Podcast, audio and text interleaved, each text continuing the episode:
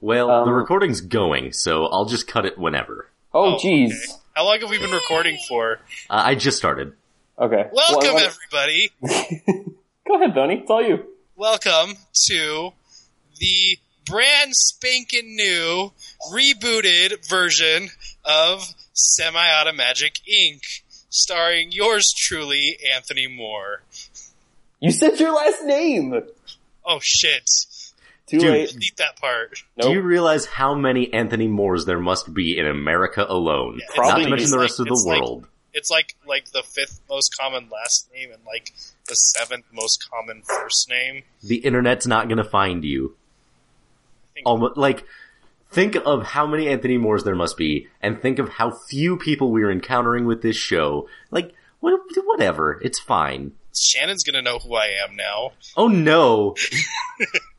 Anyways, I have I have a bunch of guests with me today.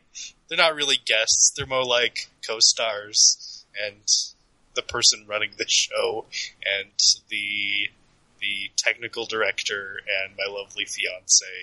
So I'm kind of the guest on this show, and everybody else has more important roles than me. Introduce yourselves, people. That was that was a wild ride from beginning to finish, Tony. This is what this is what happens when you give me power. I don't think anyone gave you power. I think we just didn't stop you. Which That's is really all it takes. Stop him. something something George W. Bush. All right. Well, Wow. um, my my my name my name is Casey. Although I'm going by CW at work now because there's uh, someone at work whose name is very similar to mine, and we get confused all the time. It's terrible. Um, Is I, their name KC? It's not. Um, her name just sounds very very similar to Casey when said out loud, and it was just easier. Is Um, it Cassie? It's it's not because that doesn't sound like Casey Dillon. Is it Bartholomew? yes, it's Bartholomew. I knew it. You knew it. You knew all along, champ. You had it in you. I knew you would. Um. Oh wow. Hi everybody. Welcome to Digression Corner. I'm your host, Marvin McFreestyles. Digression Alley. Di- there. No. So There's a we- Harry Potter joke in there Yeah. I know can't- that was a Harry Potter joke. We I liked it. I liked it. Wow.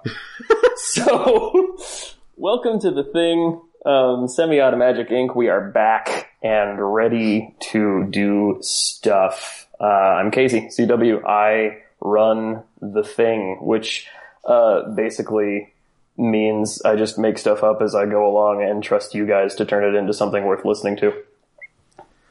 Which is a dangerous prospect for one Dylan Spencer, That, who is terrified of literally everything. It's fine. Aw.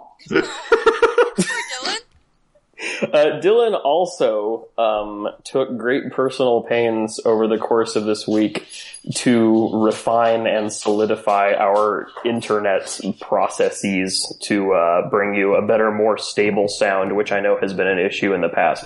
So this episode is going to sound extra good, and it's all because of him. Except on my end, because I have the world's shittiest microphone. I don't know. You sound pretty good, dude. Really? Mhm. Way better than, like, because I listened to the last recording and I, I sounded like garbage. Give me some vocal exercises, dude. Come on. Uh, the Red leather, rain in Spain, uh, lies something. Stays mainly in the plane. There we go. Tony, I don't know what you Like did with your voice like at you the last haven't second. seen My Fair Lady at all. I, I have. Who is this, by the way? Um, this would be the uh, Lovely fiance I was speaking of? that one. Uh, I'm Jackie. I have kind of a long, horrible, ongoing cold, so excuse my horrific sounding Which is death really rattle.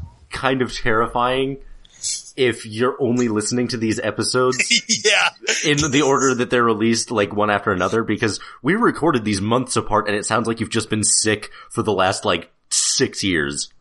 I have. That's awful. All right. Also, there are guinea pigs and cats and a big goofy dog. So this is this. There's really a very high cast count for this uh, this podcast, and we. Dude, we're gonna go over budget. I can't pay all these animals. You know what? It's okay because they work for Snuggles. Yay! Oh, here's one right now. Hi there, Doctor Hunter S. Tomcat. Oh, All right. Okay, so um, God, Dylan, cut just all of that. So No. last time on Semiautomagic Inc., Um, you guys, upon reflection, you guys just straight up planned a kidnapping. Sure did.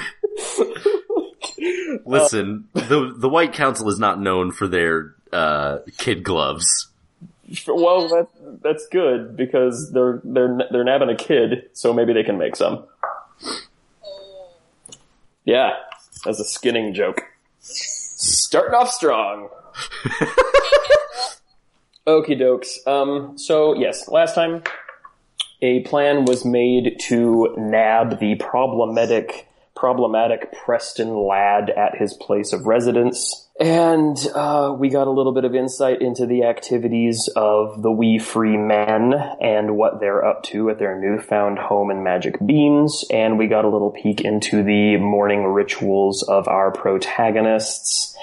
And then you all climbed into a car sent by the White Council and sped off towards uh, silky, luxurious Milwaukee estates.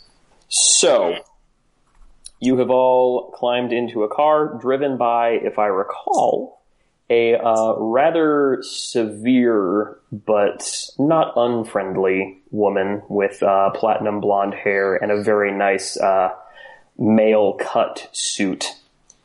And she is driving and very focused on driving. What are you guys doing? Relentlessly hitting on her. Fair enough. I knew exact when you said male cut suit. I'm like, Jackie's character is going to start hitting on her. There we go. Uh, basically, if if any of you are, are comics readers, picture uh, either Lucy from The Wicked and the Divine, or uh, just just honestly, uh, like maybe a little softer David Bowie, and you're probably good. and his thin white dude Like face. like Tilda Swinton, kind of. there you go. Yeah, if if David Bowie and Tilda Swinton had a baby that would not automatically destroy the world with its beauty and purity. Casey, I love you. Well, all the love. So you guys are cruising through the streets of Portland away from Magic Beans. Fiona, out of curiosity, did you? I, I forget. Did we lock the door, or did we trust the fairies to run the shop while you were gone? I have made the possibly horrific decision of trusting them. Okay. And I've, I've given a lot of thought as to how they're going to do that because the tallest one is maybe the size of like a tall candle or, you know, like a, like, like an old style G.I. Joe. Are they So- good little rascals? What do you mean by that? They stack themselves on top of each other to pretend they're a real human. Yes, that's exactly what I was thinking. I didn't have the cultural, the, the reference you had there. I was thinking like a, like a bunch of third graders trying to sneak into an R-rated movie in a trench coat. is basically little Yeah. Little Rascals were the ones who created that trope. Oh, there you go. Except R-rated movies at the time were ones where black people got to go to college. Wow. Um, I mean, he's not wrong. yeah, I mean, tell me I'm wrong. So, digression corner. Yes, okay. I'm running through math in my head the whole way. Just Solomon is? yeah, What kind of math? a, like basic addition. Differential calculus. Like to what end? Just like as a meditative exercise, or is he doing his taxes, or? as a fun thing to do. Like this is entertaining for him. Oh, oh, 16, you rascal. My favorite thing about Solomon, and this has been true since the very first episode, is that he is very stoically putting up with a world that is three full levels of realism below his. uh, and uh, what about you, uh, Rowan? No last name? Um, well, I have a last name. I just haven't revealed the last name yet. it's just a secret. Maybe maybe something that our our uh, our extra special patron listeners who donate can uh, can get a special preview of. they're they're not going to get his real name. Of course not. Can't because then they can control him. Yep, Any asshole on Reddit who wants me to do something just has to invoke his true name. fair enough. It should be a fun contest. It could be. So what's Um, Rowan up to? I'm I'm uh, staring out the window uh, and methodically. I don't know if methodically is the right word. Uh, I'm cleaning my gun, uh, like taking it apart and cleaning it out uh, through muscle memory. Like I'm not even looking at the gun. I'm staring at the window and and like I guess you'd say it's a, a type of meditation. Right, you're somewhere else. Can we go over the plan one more time? Uh, so I'm ready by the time we get there. So Step one: get the Preston kid alone. We're going to do this by inviting him to take a tour of the uh, facilities at OSU. Right. Step two: I'm going to try to convince him to come along willingly. If he does, great. If not, I've got a cudgel, and I'm sure you do too. Yeah. Um, There's black bags and rope in the trunk. right. Uh, you know, I think a gun to the face will also persuade him enough. Even though, you know, I'm not going to shoot him. You know, we have an arrangement, but, you know, it doesn't mean I can't scare the hell out of him. Right? Um, am I your TA? Is that what we were going with for my disguise? I'm not remembering that. Uh, uh, you know, Because there's three of us here, and only one of us actually looks like a professor. let's, uh, let's play it by ear. We'll figure it out when we get there. All right. All right, very good. Um, you guys cruise through to a steadily nicer and nicer area of town. You're going pretty much north, and eventually your driver parks just a little bit outside of the gated community of Milwaukee Heights. Uh, she turns around. She hoists her shoulder up over the over the seat to get a better look at you guys, and says. So you guys are really going to head in there and just, uh, just, just steal this kid, huh? That is how this works, usually.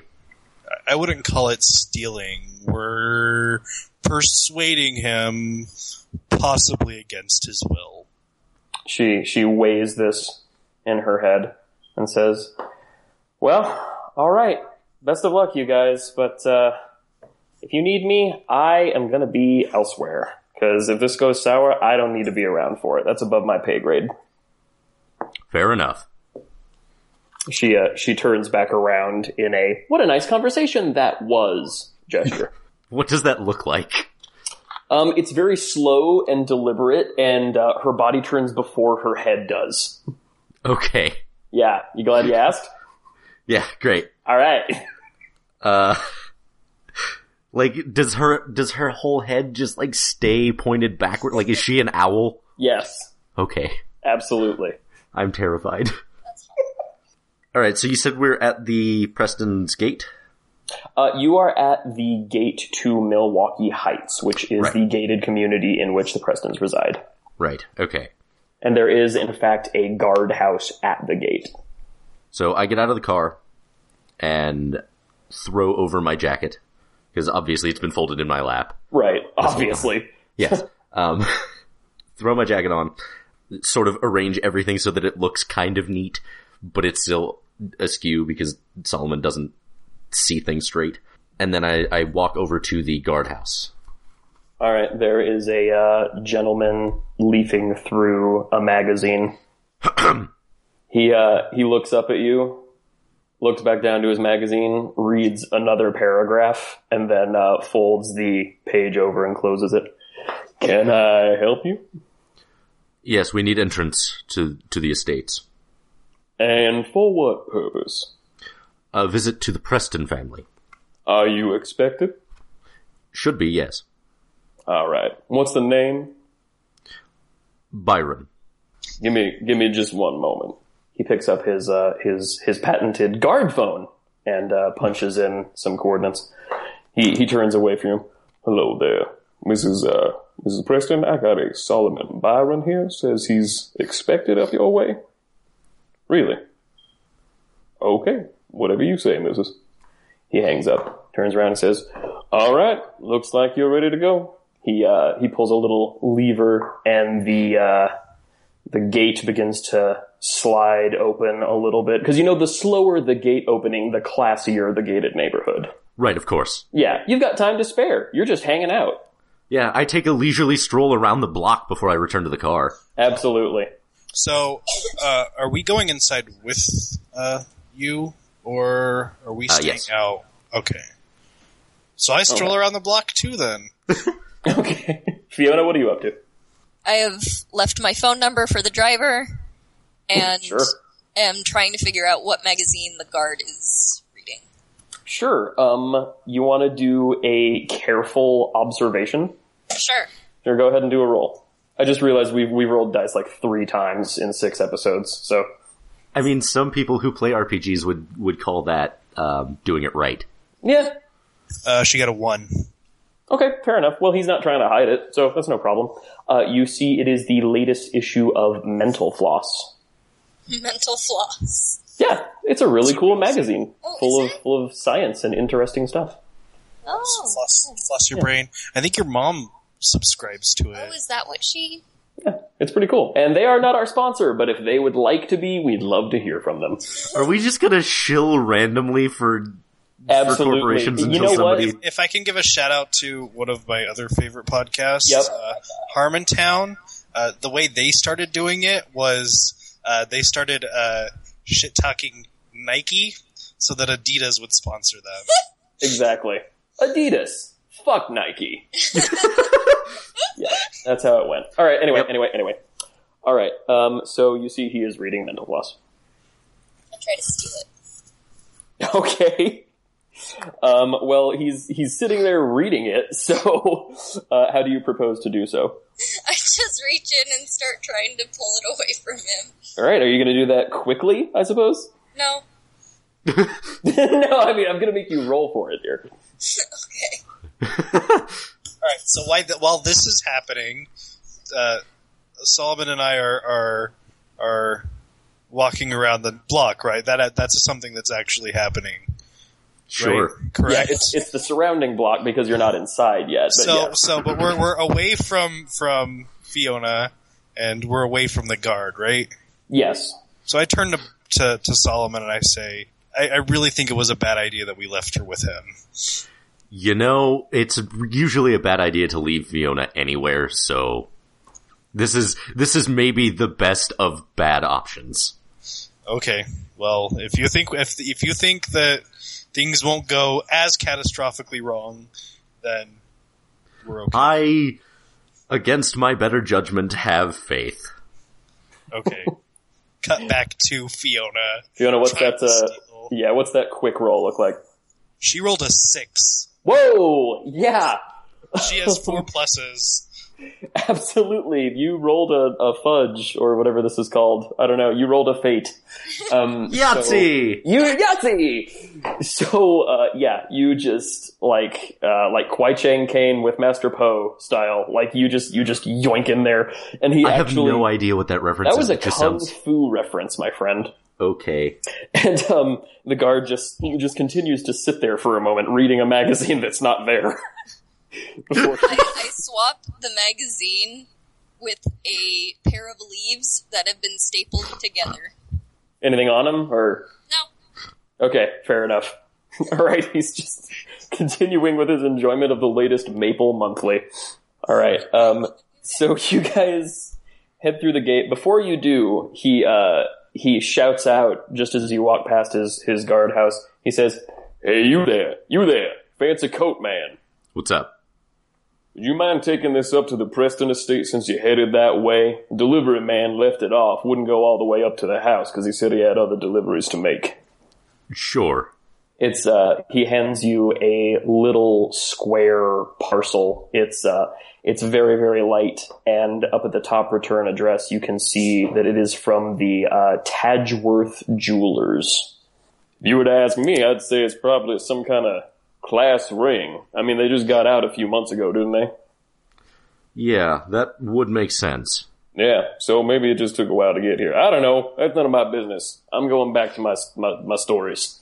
And he goes back to his leaves. Fair enough. All right. Uh, up to the Go ahead.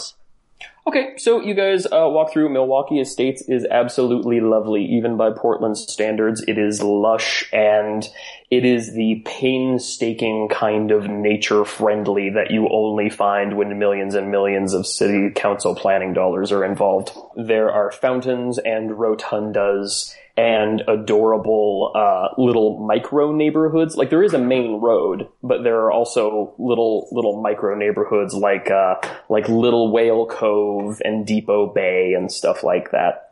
Um, your intel, as a matter of fact, tells you that Casa Preston can be found at the tail end of Little Whale Cove. So you head down that way, you see very friendly people who are absolutely confident that they are safe because how could anyone bad, anyone who meant anyone harm, get past the guard station? No, that's abs- what an absurd thought. This The guard is vigilant. Yeah. He really is. He's he's just he's sharpening his brain. Oh, by the way, Fiona, you're leafing. Through, are you are you reading mental floss as you're walking, or Yeah. Fantastic? Then you're um you're reading an article about uh how much. Wait a minute. Did you say, were you about to say leafing through this magazine? I certainly was, Dylan, God damn it. but I didn't. anyway, you're you're learning all kinds of interesting facts about uh, about the application of um, water as a non-compressible cushion component in space flight and, and stuff like that. It's pretty neat. At the tail end of Little Whale Cove, you arrive at what is simply a monstrosity of a house. It is obscenely large, um, three stories tall, at least 15 rooms that you can, you know, piece together not having been inside it.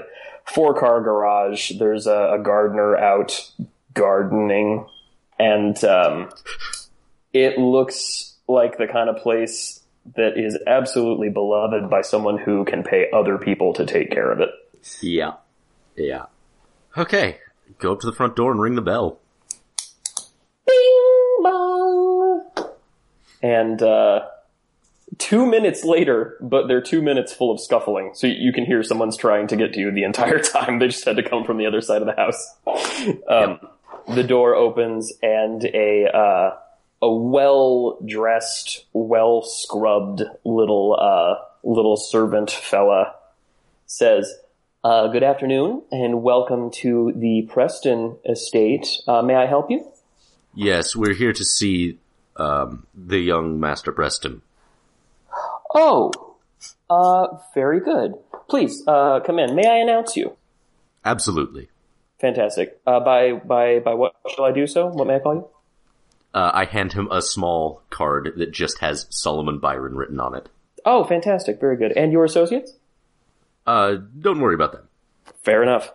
All right. He, uh, he ushers you inside and says, um, uh, wait here just, just one moment. And he, he steps to a circle of, uh, it's like, it's like the, there, this, there's really nice tile, really nice marble, but there is a small circle in the foyer laid into the floor of like mosaic tiles in, in the shape of a, a big stylized sun. And he steps into the middle, clears his, uh, his little throat and says, presenting Solomon Byron and uh, associates. And then he just, uh, he just scuttles off. And a moment later, a lovely woman in the most beaver cleaver outfit you have ever seen in your life. You know, house dress, pearls, hair done up, the works. Wait, Beaver Cleaver? Yeah, explain that term to me. Well, Okay, well no, it- because Beaver dresses like a little boy. Are you saying that she's dressed like a little boy? Or are you saying What, it, what is this? What is this unfamiliar hoisting in my petard? I have Uh, no idea what any of you are talking about right now. leave it to Beaver? Dylan, Leave It to Beaver was a program from the 1950s that typified many American ideas of wholesome suburban life. I'm pretty Also- sure you, you meant to say June Cleaver. I did. I was using Leave It to Beaver as a shorthand to save time, so I'm glad we've done that.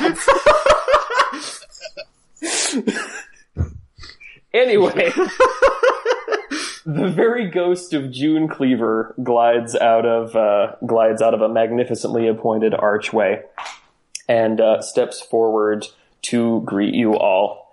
Uh, good morning. My name is Ramona. I'm I'm here, I'm to understand that you are here to see my son.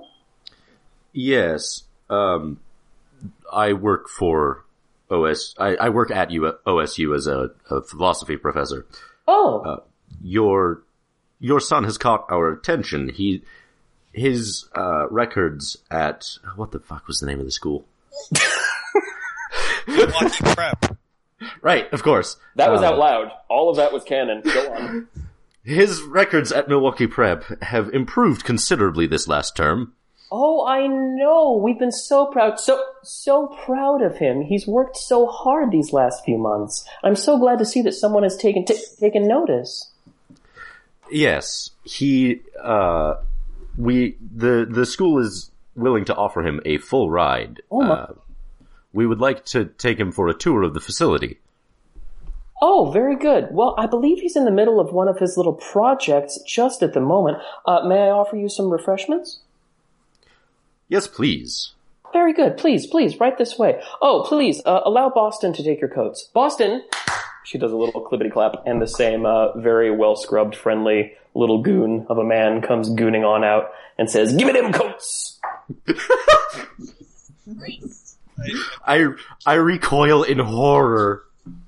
what does he look like? Uh, he's just a little, uh, he's just a little dude. He's, uh, Do I, do I feel like he's a threat to me right now?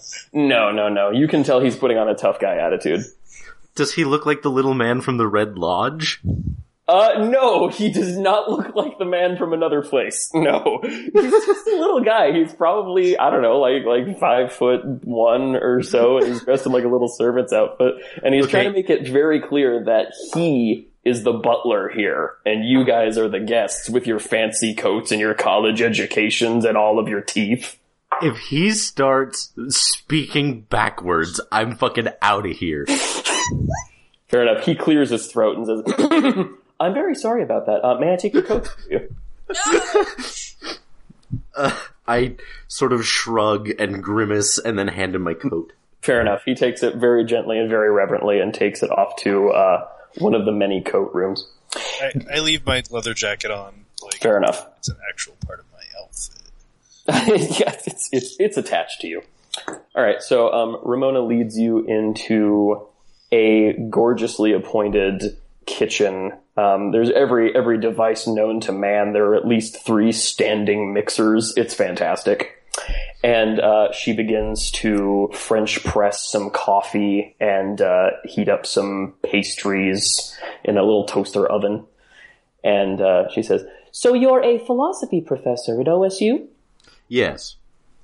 Oh, very good. That must be very rewarding work. And and you too? I'm his TA. Oh. And uh, she looks she looks politely toward Fiona. Personal security. Even Oh, I I'm- see. I'm dressed like a like a stereotypical like Japanese schoolgirl. Yes, exactly. Yes, I, I I try to look as imposing as I can, and I have the magazine rolled up and am tapping it against my palm. Oh if- my. that's that's what I'm gonna do if someone. No, that's She is- certainly very effective. I would I would never have imagined. She is tiny but fierce. Fair enough. Well, she uh she she brings around a, a platter of some of some pastries, and she brings you all your coffee and asks how you like it, and she prepares it just right. And uh, and as you do so, you you notice that very very occasionally there will be the ever so slight twitch. Um, that when she's in, in the middle of a motion, she will sort of start as if her body forgot it was already doing something. Now, does this look like the signs of someone who has had their brain invaded? Um, given your training as a warden and your experience with various forms of magic, uh, it's definitely something that could be on that list. It could be a lot of things, frankly, but it also overlaps into that circle. Could she also be a robot? Again, the world is full of possibilities. You have seen no evidence that she is not a robot. You have not uh, asked her to violate any of the three laws of robotics. You have not uh, asked her any paradox questions. So, who knows? I look at her and I say, "Excuse me, madam, Oh, yes. are you a robot?" I don't. I smack him with the the rolled up magazine. Rowan, Oh, you can't oh. just ask people if they're robots. Oh my, he's very efficient. Uh, no, that's, that's alright. Uh, I, I, no, I'm not a robot. Is that the sort of thing that you see a lot at OSU? Is, is, is robots? No, he's an advanced student. He has Asperger's. Don't just. It's fine. Oh, When I when I say robot, I mean I mean someone who who succumbs to society's pressures and and blindly follows the way the way our government and and really life life life sets them into. I am I fucking see. staring daggers at Rowan this whole time. she's smiling very, very pleasantly, and uh, she takes a, a, a Get Rowan very impressed. she takes a very polite little sip of her coffee and says, "Oh no, no, no, dear. Around here, we don't conform to the pressures of society. We exert them." She takes it. terrifying. She takes another little sip, and uh, I, I, I, I, I raise my glass and say cheers to that, and I, I take a drink too. clink. I feel personally betrayed. She uh she she angles herself so she can see the three of you at once. So, forgive me. I, I know that Theodore, that Teddy's scores have been way, way up, but his areas of study have been very general. Is there a particular uh, program that you think he would be especially suited for? Well, he's achieved top marks in every subject this past term. That's I'm true. sure she, he would. She glows with pride. I'm sure he would excel in any program we have to offer. That's true. She she actually goes a little a little dreamy, and her smile widens and continues to widen like wider than it should be able to. Ha. And uh, and she says, "Teddy's just been such a tre- treasure of a son. He was in a little trouble for a while there, but." Now his rambunctious days are behind him, and we're we're just so excited for what his future holds. And uh, as you as you see her saying these things, she's clearly getting a little agitated, and the corners of her eyes are actually beginning to bleed a little bit. Oh, okay. Just a, just a little bit, not like I mean like blood ain't pouring from her eyes, but you, you can you can see that like That's- her. Go ahead. That's a real bad sign. Yeah. I, I, I, I don't want to like like draw attention to the fact that we we realize this is happening to her, uh, but I, I ask her, you know, calmly, um, what exactly is the project your son working on right now? um, she she turns to you and smiles, and she's making the body language motion of someone who is about to answer with complete certainty. But then at the very last second, she sort of hitches. She says, "He's he's work. He he he." And she raises a hand to her temple. I um She said, "Excuse, excuse me. This this this headache came on so suddenly. I'm I'm sorry, dear. What were you asking?" What is your son doing right now? Oh, oh, he's out in his he's out in his little shack in his in his little workshop shed. You know, boys always on with their projects. Well, I- you, sorry. um pull a pocket watch out of a vest pocket and and sort of check the time. I say, you know, it would uh it would help if we could just go meet him out there. We do have a schedule to keep. And oh, certainly. I think Good. seeing him in his elements uh, would only better his chances of getting into our prestigious college. Oh, outstanding. Yes, you must see Teddy in his natural environment. You simply must. He's like a poet. He's like an athlete. And she uh, she clears up all of your dishes instantaneously with the uh, confidence and aplomb of a longtime hostess. Although interestingly enough, you notice that as she does so, she employs the uh, working class waitress technique of lining up all of your uh, saucers on her arm at once and uh, she just takes them all over to the sink and, and puts them in there to soak. And she says, "Well, all right. Um, I tell you what." I left something in the other room to which I must attend, but if you want to head out to Teddy's workshop, it's just you go right out there through the parlor, by the foyer, past the sitting room, through the aviary, past the apiary, and past the second sitting room out into the backyard, and it should be right there. Have an apiary in your house? We do! Oh, Teddy's father just adores apes. I thought an apiary was where you store bees. Oh, that's just what we tell people who can't afford apes. All right, you, Casey. I I'm gonna- so much. I'm gonna follow these directions I love you. and stop in the aviary and pet the birds, and then Sure. keep going. Yeah, the Stop in birds, the the birds and like pet the pet. apes. The apes, uh, the apes actually sign furiously at you. Oh no! I signed back.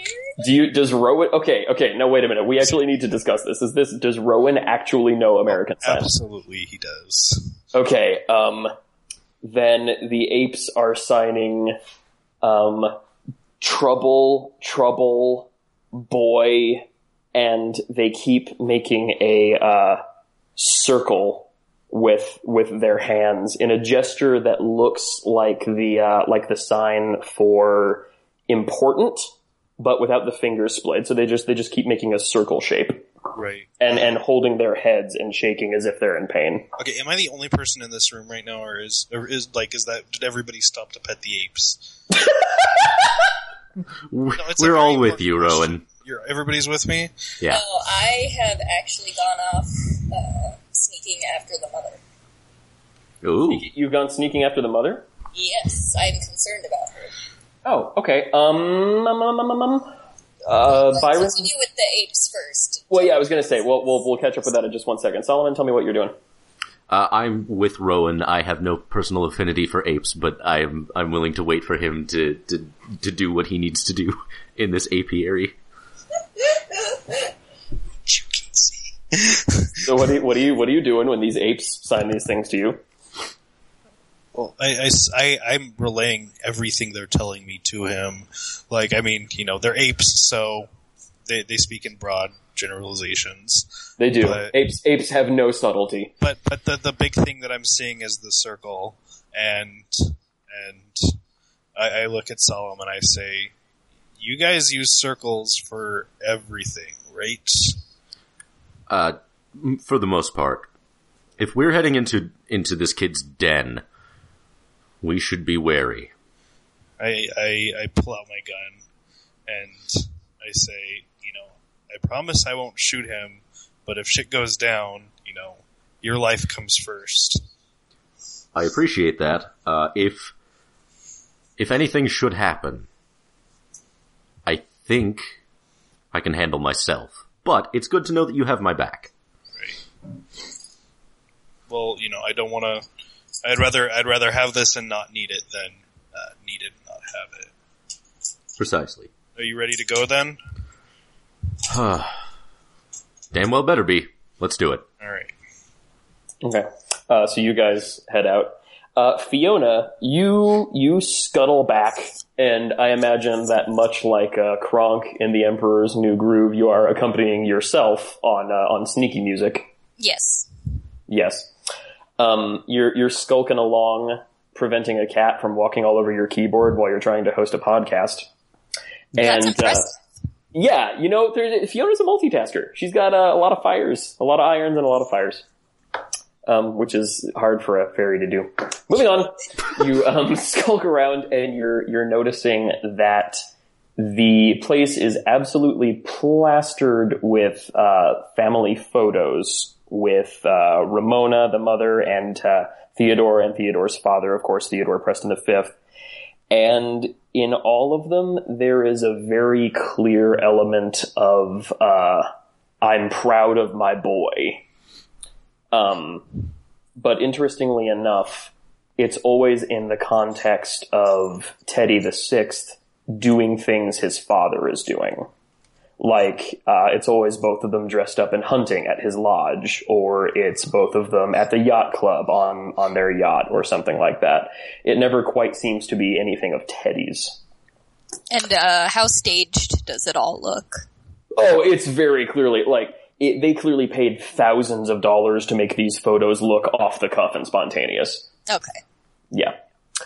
Um, so you you scuttle through the house, retracing your steps as best you could, and uh, almost come smack into uh, into cluster fall down with uh, Miss Ramona. As a matter of fact. Oh goodness! Oh dear, a little bit lost, aren't you? Yeah. Where is your little girl's room? Oh, oh, right this way, right this way. And she uh, she guides you to one of the bathrooms that is very, actually, very cleverly concealed behind like an ionic column or some other completely unnecessary architectural feature. She says, "All right, well, uh, here we are. Oh, and and she uh, reaches into the pocket of her dress. She says, Boston said that this fell out of the coat of your associate, Mr. Byron, and she brings out the, uh, the parcel that you picked up at the guard station. And she says, now this is interesting because Tadgeworth is the company from, from whom Milwaukee Prep ordered all of their class rings, but Teddy has already had his for weeks. Yeah, that's that's mine. I actually recently graduated. Did you? Congratulations! Does your, does your bodyguard school use Tadgeworths as well? Sure, Fantastic. They do wonderful work. Simply the best. they And do. She, she, she hands you the little parcel and says, all right, well, there's, there's the little girls, and, uh, when you're done speaking with Teddy, you must come back. I'd, I'd love to give you all some pastries to take to the road with you. I might take you up on that. Very good. Very Everyone, good. Very, everyone in this campaign just wants to give us pastries. It's the pastry verse. I mean, uh, I'm yeah. completely okay with that. I will eat them all. Yeah, very good. So she hands you the little box and says, "Very good, very, pardon me, very good." Well, and she, I uh, offer her a uh, a strangely pristine handkerchief, considering it's coming from Fiona. certainly, uh, she takes it and uh, almost as if the act of taking it caused her to crack her shell a little bit. She actually coughs violently into it. And uh, never loses her ladylike composure. She coughs, you know, violently as only a true lady can. But um, she she dabs at her mouth a little bit. Her lipstick is completely intact Oh, of course. because of course it is. And uh, said, "Oh, thank you, dear. I've had the nastiest little nastiest little bug lately, and I can't seem to get rid of it. Must have something to do with these headaches." And she uh, she folds the handkerchief back up, just you know, in a in a sanitary way, and uh, hands it to you. And as as you do, you notice that it is uh, stained with light blue. I stuff it in my back pocket carefully, um, and turn back to her. I'm sure you'll be feeling better very soon. That's very kind of you to say, dear. And she uh, she just kind of hangs out for a second to make sure you're actually going to the bathroom, not just going to wander around in her house, which I think we can agree is fair. Yeah, that that's fair. I Yeah. go in the bathroom and It is magnificent. holy shit! This bathroom is incredible. It has. Do you guys remember that Does it have a bidet? Yeah, of course, it has a I am bidet. playing with the bidet. It has a bidet. It has a benite. It has everything you could possibly Fuck you, imagine. Casey. Fuck you. and your stupid pun. Please, please tell me what a benite is for in extreme detail. It's for pooping in the nighttime. uh, okay, so yes, um, there are fountains and birds flying around, and there's actually a string quartet behind a little, uh, like a little folding paper, uh, wall shield screen sort of thing in one corner, and, uh, they're, they're pumping out some Vivaldi for you. That's a little uncomfortable, but okay. All right. So there's all that. Yeah. Okay. Um, so what do you what do you do? Do you just you just hang out and do you further infiltrate the house? Do you go find the boys? What do you what's what's going on? Um, I make noises approximating someone who is using the little girl's room, Sure. and then I exit and beeline straight for the guys. Fair enough. Um, as as you leave, you must trip some invisible sensor or something, because a voice uh, comes from completely invisible speakers, concealed God only knows where, saying, "We hope you enjoyed your stay in the Preston's bathroom. Please fill out a comment card, and we hope to see you again." And you notice that that by the door there is in fact a little stack of comment cards. Uh, thanks. Bye bye. What the hell? I take a comment card and I fill it out. There you go. What do you say? Glowing, glowing reviews all over. Fair enough. and you put it in the little little suggestion box. Okay, um, I'm gonna say just you just you just catch up with the boys. So some shit's going on. I think we're well aware of that. Also, where the hell did you come from? The bathroom. It's amazing. Um, what do you mean by some shit's going on? What have you learned? Well, little Teddy apparently has already had his class ring for weeks, so I don't know what the hell this is. And I hand him the package back. And mom's got something far worse than I thought going on. And I show him the handkerchief. Oh, it's uh, it's started to dissolve the handkerchief. Oh, Not like active, like it's it's not you know going to eat through it in your hand, but you can see that whatever it is is clearly undermining the structural integrity of that handkerchief. um, that's that's upsetting. That came from her mouth. Uh huh. We should probably get a physician in here Or a neurologist. I, you know, all of these things. In fact, I go back to the aviary, and A bird uh, lands on your head. Great. I uh, I pick this bird up with my with just my finger, Sure. um, and I set it on a perch and just like give it a, a one second, uh, and I I take out I I take out the um one of one of my business cards with my name written on it, and I just scribble a note um, that says um, uh, I, w- magic doctor. What, what what would be the word for magic doctor? No, that's the technical term. Okay, magic doctor, Yep. Preston Estate, um, Ramona Preston, A healer? sh- whatever. It's it's written now. Um, Magic Doctor Tony. and I I roll this this card um, into a little thing, and I tie it to the bird's ankle with some string, and um, Casey, did I- you just make a faint bird noise? Yes. uh, as I am tying it to his foot, I sort of push my will towards it and and show it the um, the bird's entrance to the White Council's chambers. The bird's entrance. Yep. Racist. Where else would they come Um, from? And then I, I pick it up by by the finger again and um, and open a window and sort of send it on its way. Fair enough. This is a surprisingly strong-willed cormorant, and it uh, it looks you in the eye before it takes off, and like it doesn't speak human, and you don't speak bird. But there's an understanding between you that this bird is not obeying; it is choosing to cooperate. That's fine. Okay, I I give it a gracious bow as it leaves. it bows a little bit back and just uh, takes off into the uh, into the afternoon sun. Wonderful. All right, you staying in the aviary? What are you doing? Uh, I return to the party. Fair. Okay, And- as you uh, as you exit the aviary, you hear a uh, a faint cry coming from uh, what turns out to be a cockatiel, just hanging out in one corner, tealing, you know, like Uh-huh. you do. And as you approach, you can hear that it's uh, repeating one phrase over and over again in its little, you know, kind of nondescript cockatiel way, just as it goes about its day. Like you might, you know, hum a song to yourself or whistle in your daily work. Except what this cockatiel is saying over and over again is, "Quack! Oh God, Teddy, why? Quack! Oh God, what have you done? Quack!" Uh huh. So is this just turning into a horror movie? Oh, this was a horror movie before we even started. Oh yeah. Um.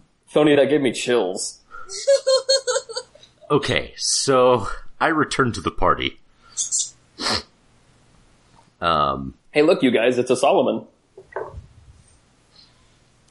We need to get this kid right now. I'm ready. Um, I look around. Uh, is there any like large bodies of water?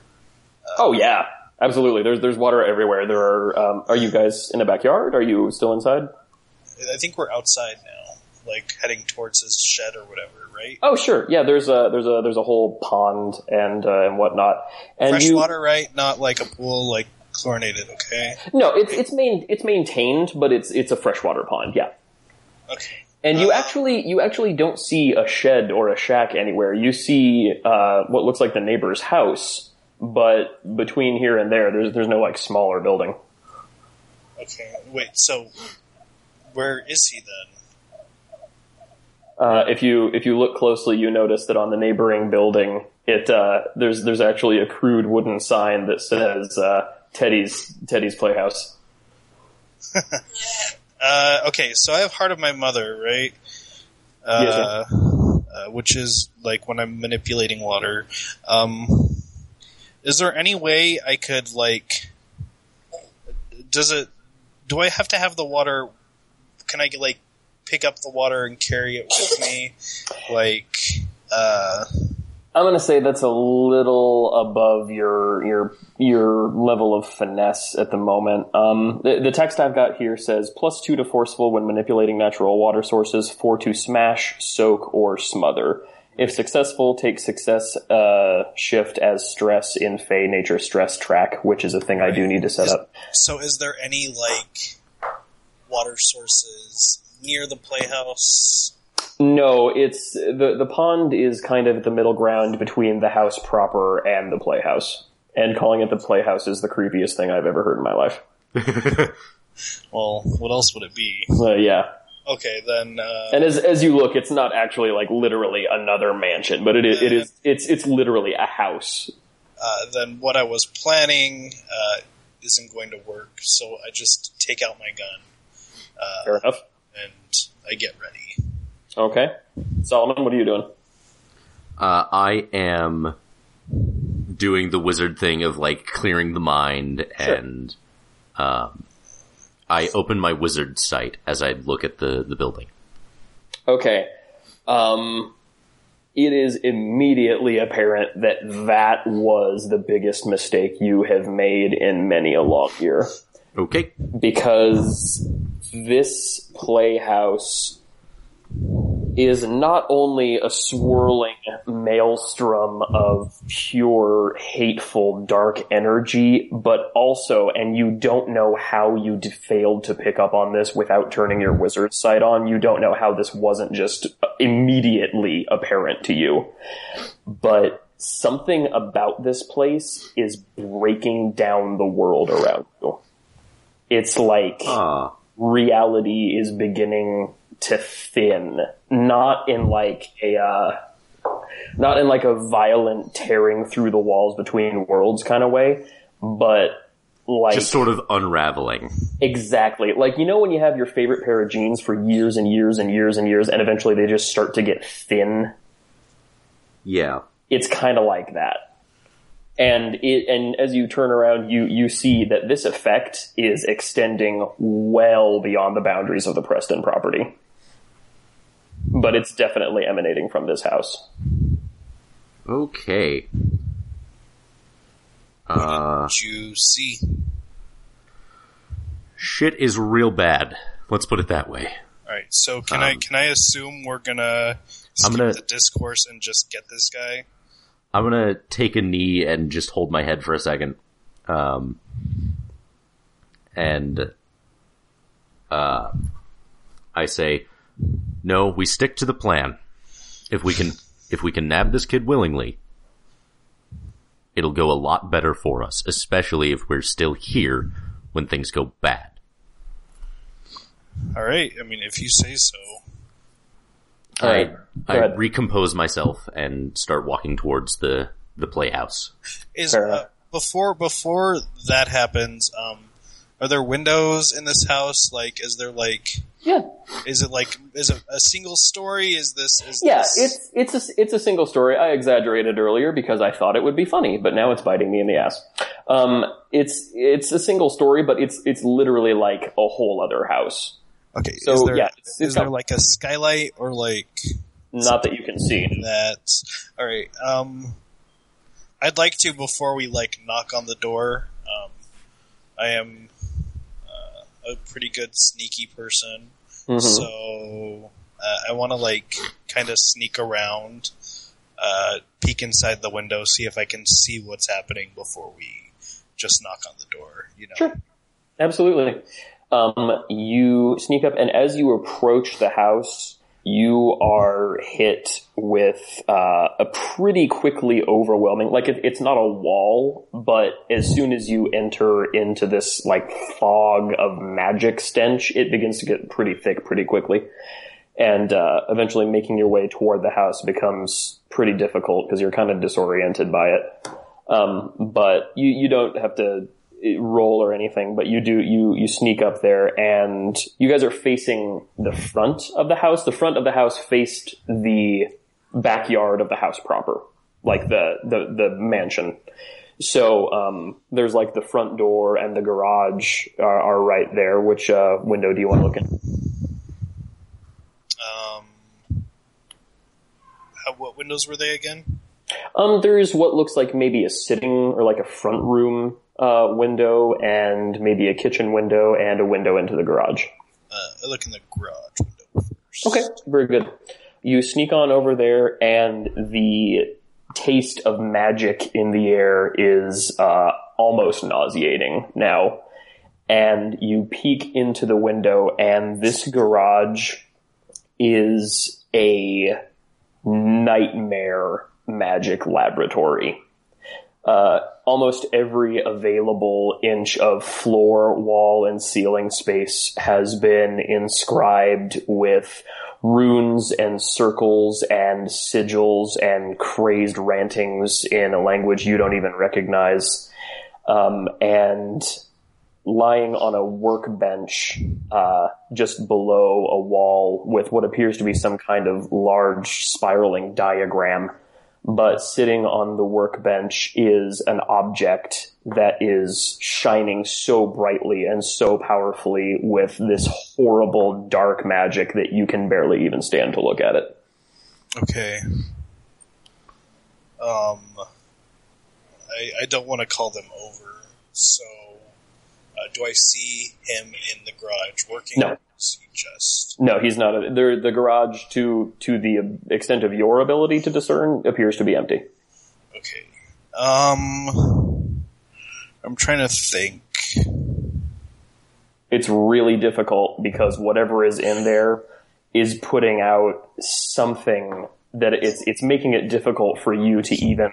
I as I as the player am, am trying to think. Fair enough. Uh, I'm a bounty hunter, right? Yeah, you are, buddy. So I have. Is it safe to assume that I have some like gadgety kind of things? Um, Mm, safe to assume. I'm going to say no, only because you've always presented Rowan as this very sort of straightforward, let's do this kind of guy. But if you can give me a convincing argument, I might could be persuaded.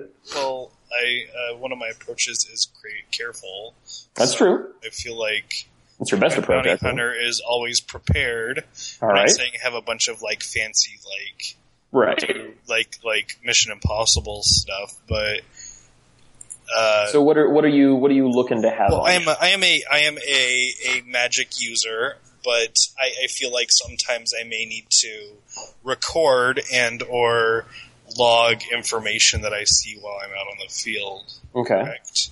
Um, so I, I would assume that, especially if uh, the the the hotel, the Westfield Carter, Carter. right, uh, is able to employ some sort of magical based electricity, whatever technology kind of thing. I've been able to uh, create a, a spy camera Ooh. uh, uh, that is kind of immune to uh, magical the issues that happens with technology and magic. Sure.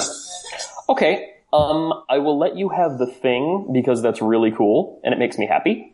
I will not give you immune to the effects of magic because that's something the top wizards in the world haven't been able to get their hands around. But so like, like not immune, but like Resistant. resistance towards. to 200 meters, blah blah blah. Yeah, Okay, so sure. I'll give it to you. I'm I'm I'm you know I'm hoping that it's not it's small enough for it to not be super noticeable, but I kind of uh, place it up on the window Yeah, in fact, it is a little um, beetle. Perfect. Yeah. So Okay, I so you set place it on the window. I, I set it there, and I, I I have a recording. I'm assuming that it's it's like, uh, and tell me if I, I can't do this, but like instead of me having to go back and retrieve it, uh, it's it's sending the feed over to some undisclosed location, recording it. Uh, yes. I'll let you do that on the condition that you give it an adorable name right now. Uh, I. J- Jackie says fluffy and sprinkles. The, Fluffy and Sprinkles. Yes. Okay. The um, so would just talking mechanically for the system because I still don't know it. Would that count as like burning a fate point to to Yes. use an aspect? Yeah, I was actually about to get to that. Um, according Okay. to the most current fate, the, the most current character sheet I have for you, Rowan, um, you're down to one fate point, which is not a bad thing. Wait, But- wait, but I thought I thought they refresh after each session. Did we decide on session? Um, I think it makes more sense with in-game day the way we're handling this. Well, either way, either Well, way. yeah, either way, you're absolutely right. day. No, uh, you're absolutely right. This is a new day, so no worries. Cool. That re- your refresh automatically puts you back up at three, and burning one of these puts you uh, back down at two. Cool. Absolutely. All right. So yeah, you have uh, you have little fluffy sprinkles, and he's he's scuttling around and uh, looking looking for an entryway into this uh, into this garage of horrors. And somewhere far away at the Westfield Carter Hotel, in a uh, in a, it looks honestly like a telemarketing office. There's just cubicles and people with you know little potted plants on their desks and funny calendars they got from promotional events. And uh, one of them says, uh, "Hey Jim, yeah Ted. Well, I think we got ourselves a uh, we we got ourselves a tiny little beetle guy looking at something. Oh man, ring it up on the screen, bro. Totes, bro." So they uh, they ring it up on the screen, and they get a good view of what uh, your little beetle cam sees. It's like, I'd "Oh, like it to be known that I hate both of these people. fair enough. It is known. They instantly are aware of it. So, Hey, bro, did you get that? Yeah, instant wave of hatred, right, bro? Totes, bro.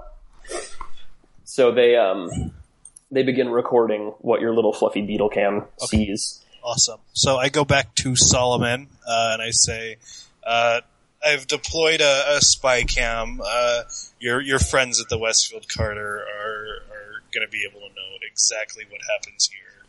Uh, Fantastic. Fiona, what are you, what are you doing? How do you feel about this? Because both Fiona and Rowan, as half, you know, at least partially fey creatures, are uh, getting really, really bad vibes from this place. I want to crack open the package. Oh, yeah, sure. Uh, it's not difficult. It's wrapped in nice brown paper, and you um, you open it up, and inside is a very nice class ring. It is set with um, a large, gaudy amethyst, and around the um, the versicle, the, the the setting is inscribed uh, "Class of 2015, um, Milwaukee Heights." Uh, trust fundamentals and that's like their their their logos is the trust fundies Oh God. yeah Um, it's am uh, I it- go ahead am I getting any sort of weird feeling off of it? no it's uh it's a nice ring it's sized for you know a teenage boy's hand and it uh it's made out of a nice uh burnished bronze i think Ooh. yeah it's just a nice really high quality class ring I put it on. It's mine now. There you go. Fiona can right. now pass herself off as a graduate of Milwaukee Heights Preparatory.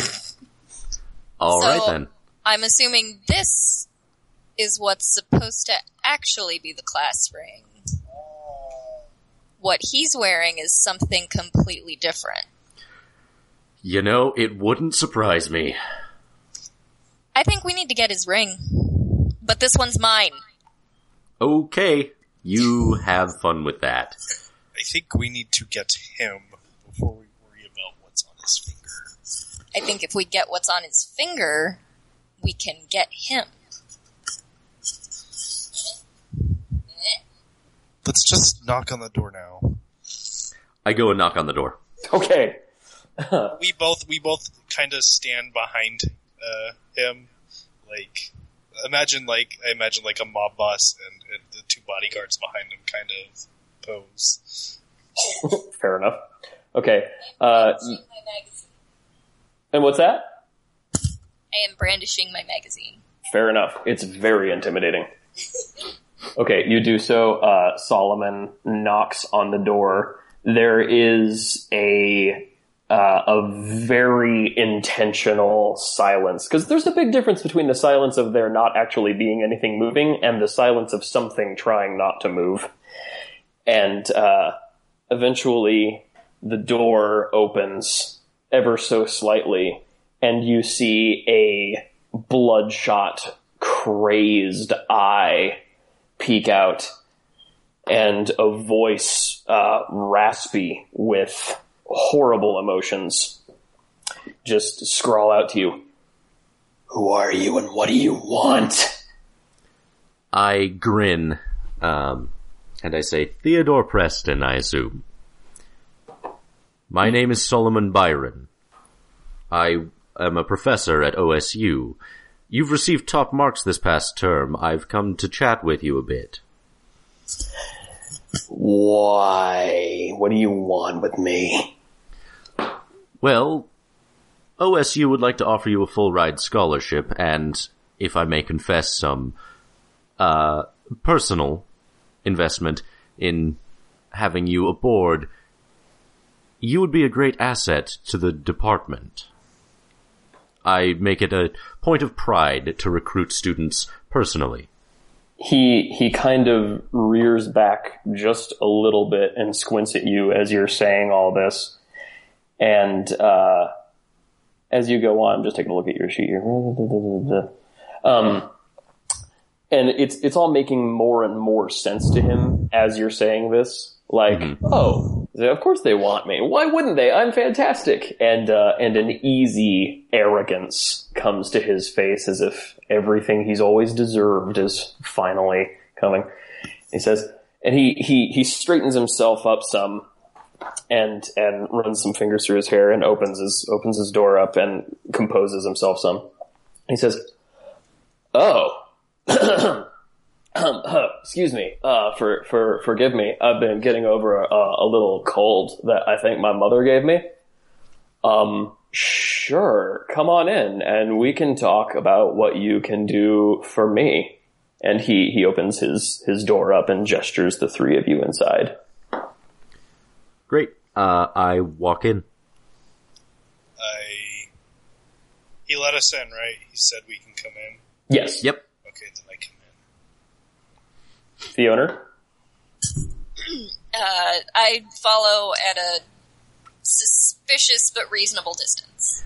Uh, as we're coming in, I say to the Preston boy, "These are my associates, um, Rowan and Fiona. They are personal security, and one of them is a teacher's aide. But they don't control me getting into your school like you do. Of course not. Oh, okay. All right. Well, then, hi, hi, those guys. It's nice to see you. Anyway, so what can you do for me? You want me to come to your school because I'm great? Is that what I'm hearing? Yes, exactly. Oh, all right. Well, it's great that that school finally came to its senses. You know, I applied there a bunch of times, and they said that I didn't have the grades and that no amount of my daddy's money could buy my way in, but I guess I showed them, didn't I? Well, you did improve your grades considerably this past term. Yeah, I guess now you guys know you're on the only smarties around.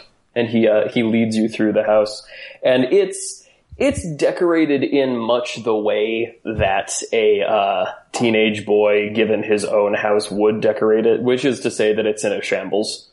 And um, he he leads you into the kitchen and opens up a, a fridge that is just just crammed with every kind of imported beer there could possibly be. Hey, you guys want some brewskis? Uh, I look at his hands very briefly. Sure. Um, when you do so, actually, you know what? You wanna you wanna give me a roll on that? Sure, what am I rolling?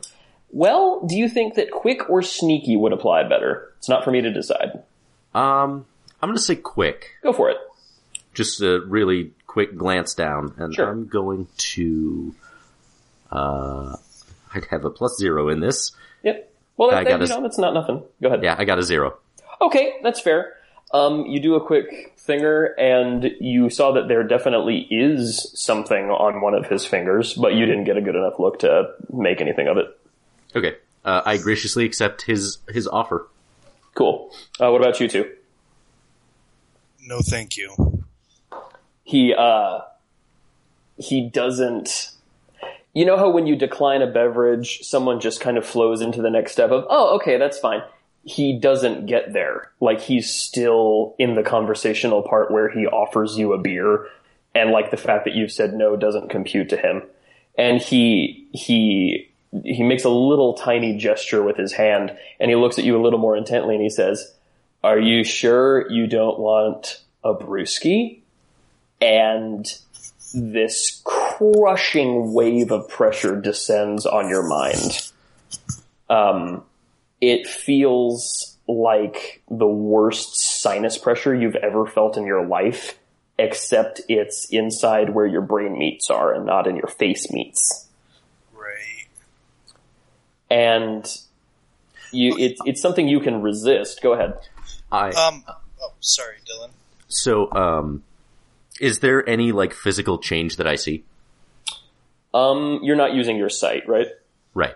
Okay. Um, then no, you, you, you see him, if you're looking for it, you, you see him do a little, a little wiggle something with his hand, and he does kind of lean forward as he peers at Rowan, but he doesn't, like, gesture wildly, and Rowan's face doesn't explode or anything.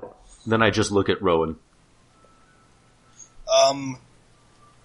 Now here's a question, uh, because I'm all about using what I have. Um, is is like essentially he's trying to control me, right?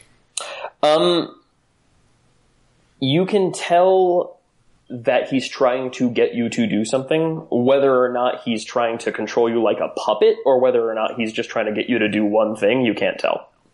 Um, so my my question is, if I were to uh, like let my Fey influence uh, become more prevalent, would Mhm. that allow me to uh, prevent his advances uh, more than I would in my normal state?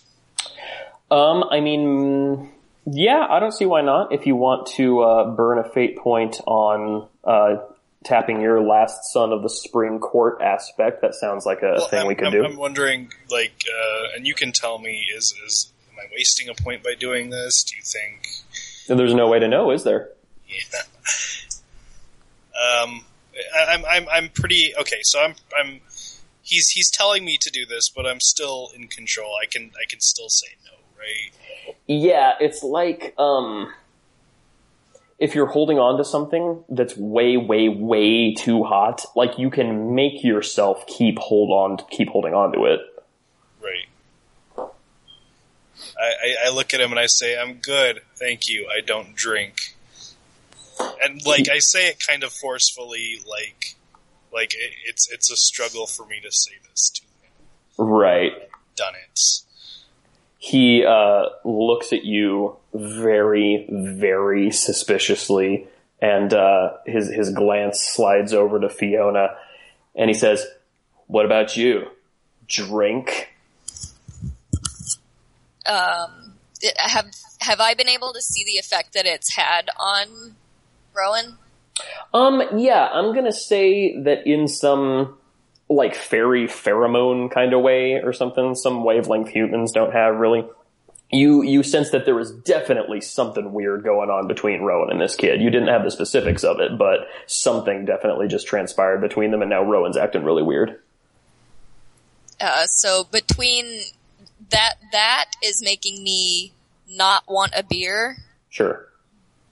but it's like imported craft beer. It really is. So I'm having a really, really hard time saying no. Hey, hey, Phony is the one with the dual nature, alright? But uh, eventually, I do reluctantly take one. Okay, fair enough. That seems to uh, that seems to placate him some. He says, "All right. Well, now that that's settled," and he looks at Rowan disdainfully. He says, uh, "Why don't we retreat to my parlor and we can talk about what OSU can do for me, or rather, what your piddly little school will do to make sure I grace it by attending." The um, does he have a drink with him? Uh, he does. He's got a brewski. Okay. All right, so he he leads you off to a parlor games room type place, and there's a pool table, and there's a pinball machine, and there's a skee ball machine, and all kinds of cool stuff. And there's a PlayStation Five prototype. There really is. There's a there's a hover trampoline. so he uh he he gestures for you guys to to sit down around uh around a table that is uh covered in doodles and carvings and beer stains. Uh, do these carvings look like sigil sigildry? You know what's interesting? Uh, most of them seem to be just insipid little, you know, schoolboy math sucks, blah blah blah. I hate homework. But there is a very uh, definite little chunk of the table where he's or he or whoever has carved what appear to be some runes. Right. Okay. Um, I look around the horrible mess of a table for a coaster. Um, there is a math test that has been folded into a square and has beer circles on it. Great. I um, I crack open the beer. I assume that there is a bottle opener, and if not, I use my belt buckle.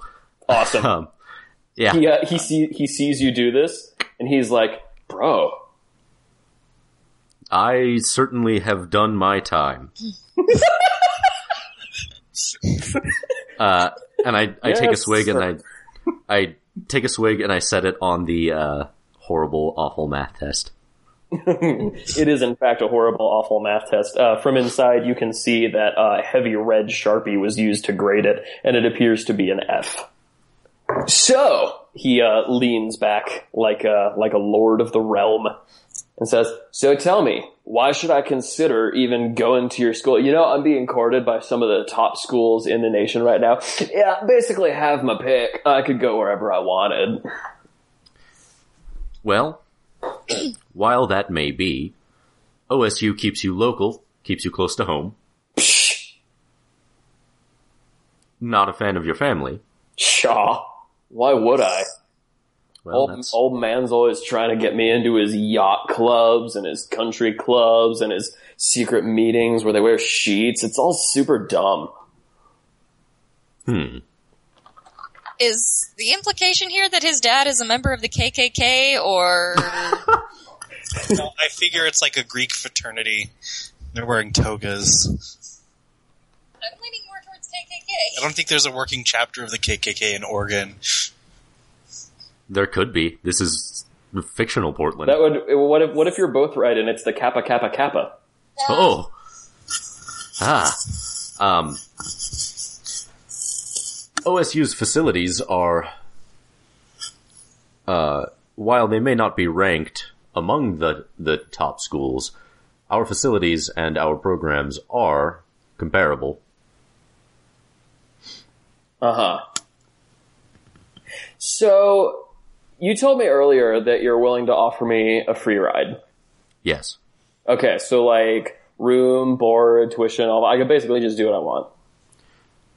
Absolutely.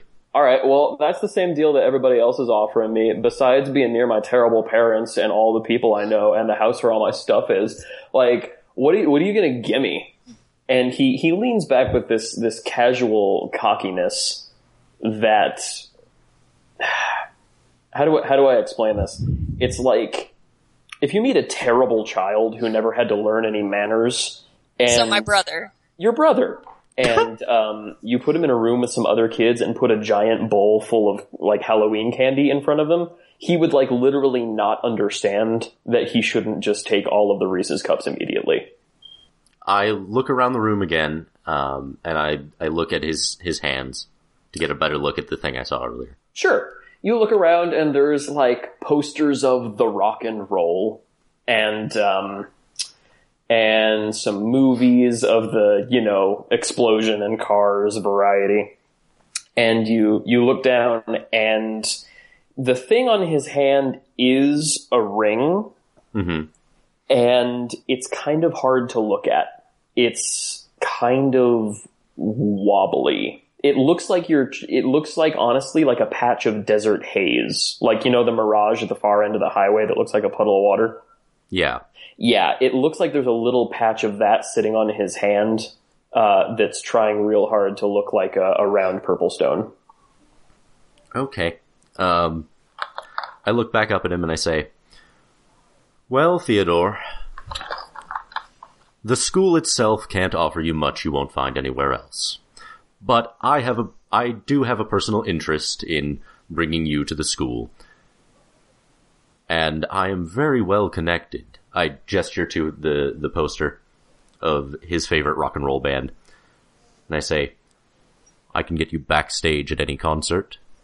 I, ge- I gesture over to his, uh, to the various, like, pinball machines and things, and I say, I even know some of the finest dealers in the country for pinball machines. As a personal favor to me, if you would at least consider attending OSU, I can offer you nearly anything. I reach for the beer again and I say, I'm just asking you to take a tour of the school. He, um, he's got this, this look on his face, like he's both completely in control of the situation and really, really, really happy with that fact. Yeah. And he leans forward and he takes another sip of his brewski and he, and he folds his hand such that one of his fingers is resting on top of his ring. hmm And, and you can see him kind of, uh, moving in a little motion, kind of, kind of swirling around it. And he says, okay, I've got an idea. How about I come to your school and you give me your job? And as he says this, uh, a wave of force crashes against your mind. It's almost staggering. Okay. Is there anything I can do to resist this? Uh, tell me about your wizard training. Give me, give me in-world stuff. Like mechanically, um, let me take a look. Yeah, I, I just don't understand the system very well. So, um, Sure. I don't either. It's beautiful. Yeah, um, so the, the w- typical wizard's training, I, I guess there is no typical wizard's training. Right. Um, but as someone very steeped in the political realm of the wizard world, right. um,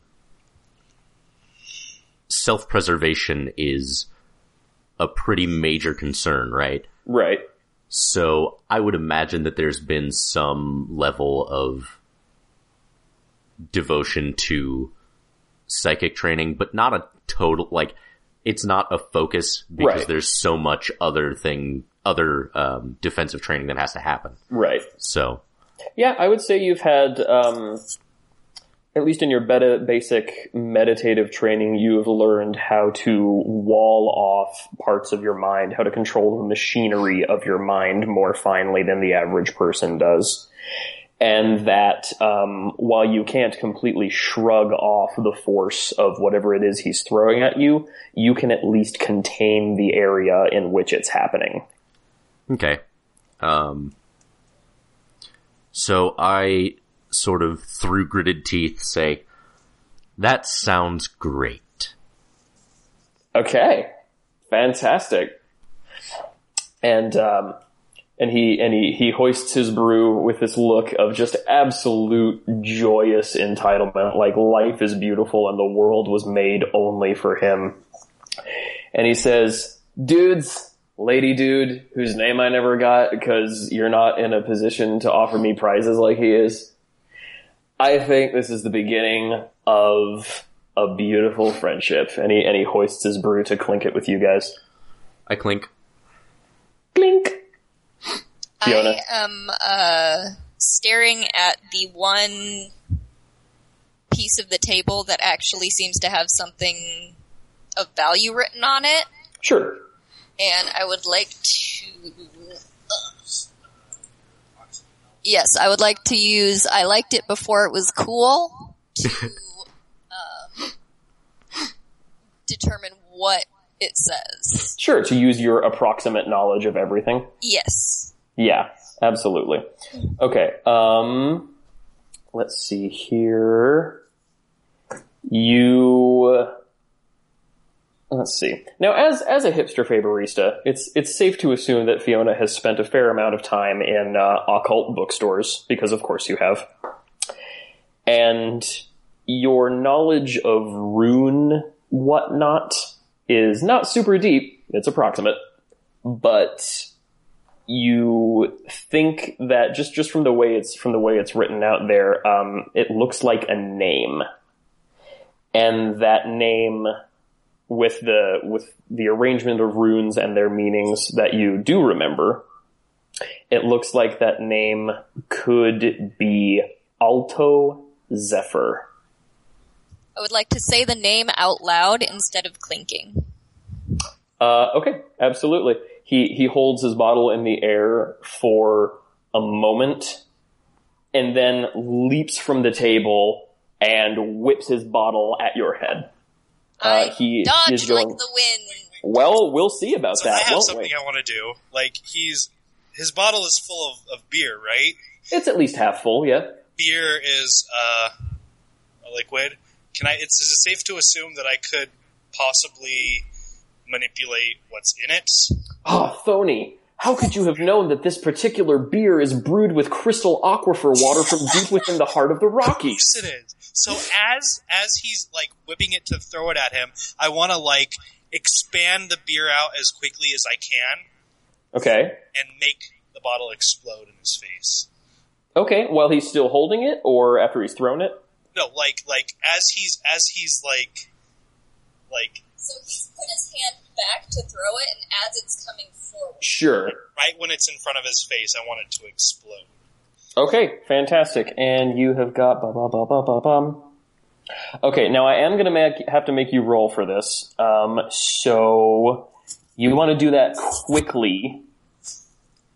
Um, so go ahead and roll your quick, which is a plus one, and you'll be rolling it against his attempt to, I'm going to say, forcefully wing the bottle at her head. So whoever has the better score wins. Well, okay, but I'm I'm using my heart of my mother to do this. You are. Okay, so if you, and you get a plus two to forceful when you do that, so if you can explain to me how you're going to do that forcefully instead of quickly. Okay, well, like, it's, it's instantaneous and, and you're just, yeah, it's, I- yeah, I get it, I get it, I get what you're saying. Okay, so go ahead and make your forceful roll, and, uh, he's gonna make his forceful roll to wing it at her noggin. six. Oh, uh, that works. so, um, yes, the bottle literally explodes in his hand right next to his head. Um, I'm going to say that his his right hand, the hand in which he's holding the bottle, and the hand with the ring on it, actually, is almost pulped. Like it's just torn apart by exploding glass and the uh, the right side of his face as well is just absolutely embedded with flying glass, and he he keels over sideways in a in a beer soaked keening puddle of blood and misery, like someone who's never felt pain in their lives. I, I I yell to Solomon, put him in a binding circle now, so he can't escape. Um, so I would like to warp the wood of the table Ooh, into a circle around him. oh, that's awesome! Come on. wait, wait, wait, wait. And um, since I'm a wind fae, while he's doing that, I'm putting huge amounts of um, wind pressure on him to keep him down on the ground while Solomon works the circle. Absolutely, absolutely, I love it. Okay, no wait, tell me about tell me more about turning this table into a circle. Yes. So the um the the idea is to this has to happen fairly quickly, so I guess it has Yeah. to be a a quick roll, which is not something I'm good at.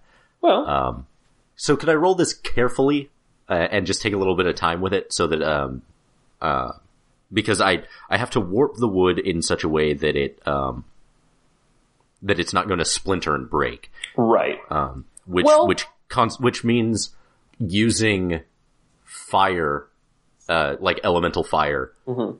to warm the wood but not burn it, Sure. so that it becomes malleable, Sure. and then uh, like earth magic to physically just, Just enjoin it into a circle. Right. God, I love you guys so much. This was so much fun. Um, yes, absolutely, I will allow that. And because, I mean, first of all, he's he's just taken a face full of glass, and one of his hands basically isn't a hand anymore. He's not going to, you know, spring back up and start making trouble. Um, Right. He's still conscious and he's struggling and trying to get up, but Fiona's working pretty well at keeping him pinned down with air magic there. So um, I think you might even have time, Solomon Byron, to use your your unexpected finesse. I do so, in fact. Magic, do it. Uh, okay, great. So I rolled a two, and I have a plus two in careful, and that gives me another plus two, so that's a six. Wow. Yeah, we're rolling sixes tonight. Yes. So, uh, absolutely. And you know what? Not only does your, uh, containment circle work, it is a thing of beauty. Like, you somehow managed to take the time to get all of the grain going in the same way. and when it bound together, so it looks like one solid, carven, unbroken circle of wood. It's really pretty. What kind of wood is this? I'm going to say it's maple. Okay, great. When we're done and the, the kid is is all taken care of, I would like it to be known that I want this circle as decor in Magic Bean. Oh, absolutely.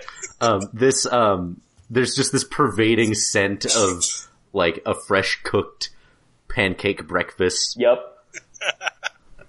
and obviously I close the circle in, in the magical sense. Sure. and I begin working some bindings to keep the uh, the child from moving. Okay. Yeah, fair enough. Um, while all of this is happening, he's he's recomposed himself just a little bit and and looked around. And while he clearly doesn't understand like the full extent of what you're doing, he knows enough to know what's happening. And uh, and he looks around, and this look of of pure confusion, like, but wait a minute, I win.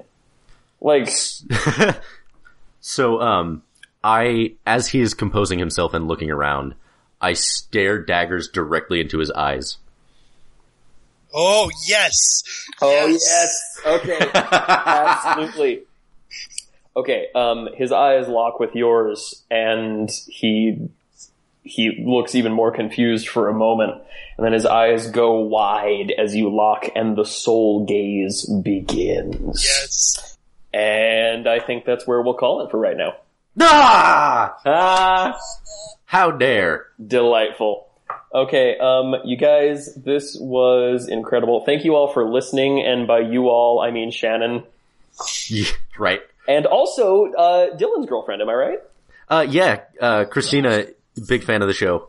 Fantastic. Well, thank you all two listeners.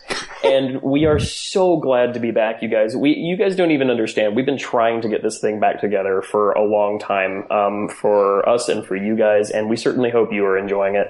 So please keep on listening. Please tweet at us at semi-auto-magi. Please visit our Facebook page and tell all your friends if they like goofy dudes doing goofy stuff. And, uh, we'll be back as soon as we can. And we love you all. Bye, everybody. Hi. Bye, all my buddies.